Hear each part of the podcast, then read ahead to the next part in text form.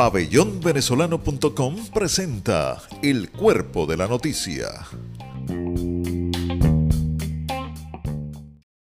Desde los estudios virtuales de Radio Pabellón en la ciudad de Buenos Aires, para Venezuela y el mundo, iniciamos nuestro podcast El Cuerpo de la Noticia, el striptease de los hechos que migran con sus protagonistas hasta convertirse en historias como esta el gran escape de siete venezolanos en Curazao, que como es eso, lo desnudaremos al regreso de nuestro paneo informativo por el mundo de los 180 caracteres.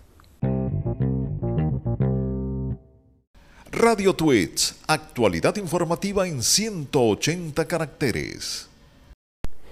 Los de esta hora hospitalizan de urgencia al periodista Roland Carreño contagiado con COVID. 1.127 nuevos casos y 17 fallecidos en las últimas 24 horas. 70% de las transacciones comerciales en Venezuela se realizan en dólares. Analistas predicen que no habrá elecciones presidenciales hasta 2023. Acuerdos sobre la Guayana Esequiba y protección económica entre los logros de México. Hayan muerto al actor Michael Williams, estrella de la serie The Wire. Foro Penal revela que 42 presos políticos tienen problemas graves de salud. Talibanes ejecutan a ex policía embarazada delante de su esposo e hijo. Y la MUD acuerda repetir encuestas en Miranda para decidir entre Ocariz y Uzcategui. Desnudamos el cuerpo de la noticia. Y tal como lo prometimos, desnudamos una historia con formato cinematográfico, la del escape protagonizado por siete venezolanos de una cárcel de máxima seguridad en Curazao. Un relato posible gracias al aporte informativo de Crónicas del Caribe. Y es que luego del fracaso de la cuarta caravana de migrantes, entre ellos un grupo de venezolanos hacia el sueño norteño, contrariamente otro anhelo se hizo realidad en Curazao, la de una fuga que ya era mm, anunciada. Un filósofo popular anónimo, él por cierto, alguna vez dijo que si el deber de un policía es encarcelar a una persona, el primer deber de un preso debe ser escaparse. cuestión de lógica. Esta vez, al estilo del reiterado guion del túnel construido sin herramientas y con mucha paciencia, siete migrantes venezolanos encabezaron el reparto del escape del Centro de Reclusión de Indocumentados en Curazao para, paradójicamente, ser deportados al país del cual huyeron. Los venezolanos escaparon por un hueco excavado bajo la técnica criolla, recuerdan de la paciencia y salidita, en el muro de la edificación conocida como Barak de Ilegal, que hace parte del centro de detención de Curazao.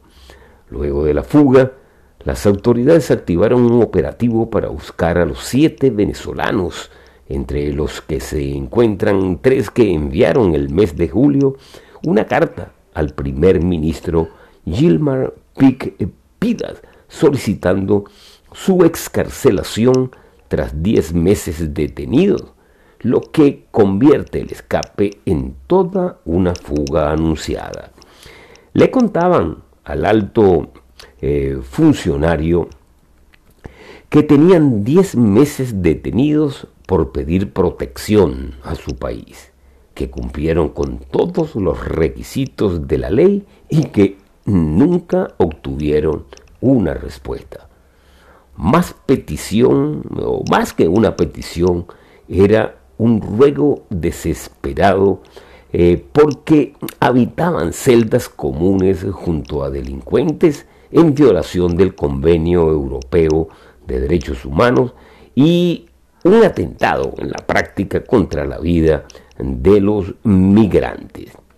Así que llenos de miedo, desconfianza, problemas psicológicos Y esa terrible sensación de ser tratados injustamente como delincuentes animó una fuga de esa prisión que nos hace recordar al actor Tim Robbins cuando confesaba, antes de entrar a la cárcel, yo era un hombre honrado, recto como una flecha. Tuve que entrar en prisión, escuchen, tuve que entrar en prisión para convertirme en un criminal. Una cinematográfica historia al desnudo en la cual tú tienes la última palabra. Aunque usted no lo crea. Y aunque tú no me creas, debo decirte que Rafael Lacaba, gobernador del estado Miranda, promocionó este lunes de un plan de distribución de gas doméstico en esa región de Venezuela, considerado por los usuarios como el primer gas doméstico invisible del país. El calificativo se originó porque todos los camiones para distribuir el oloroso combustible estaban completamente vacíos, o lo que es lo mismo, cargados de bombonas invisibles y cilindros imaginarios, o lo que es lo mismo, invisibles. Y todo eso, aunque tú no me creas. Y hasta aquí nos trajo el río. Te recordamos que el cuerpo de la noticia es un vínculo informativo sin fines de lucro al servicio de la comunidad migrante que mantenemos gracias al aporte voluntario a través de PayPal en nuestro portal pabellonvenezolano.com. Repetimos, pabellonvenezolano.com. Anótalo, visítanos, ponte al día en materia de migración y gracias por estar allí. Soy Fran Armas y esto fue el cuerpo de la noticia.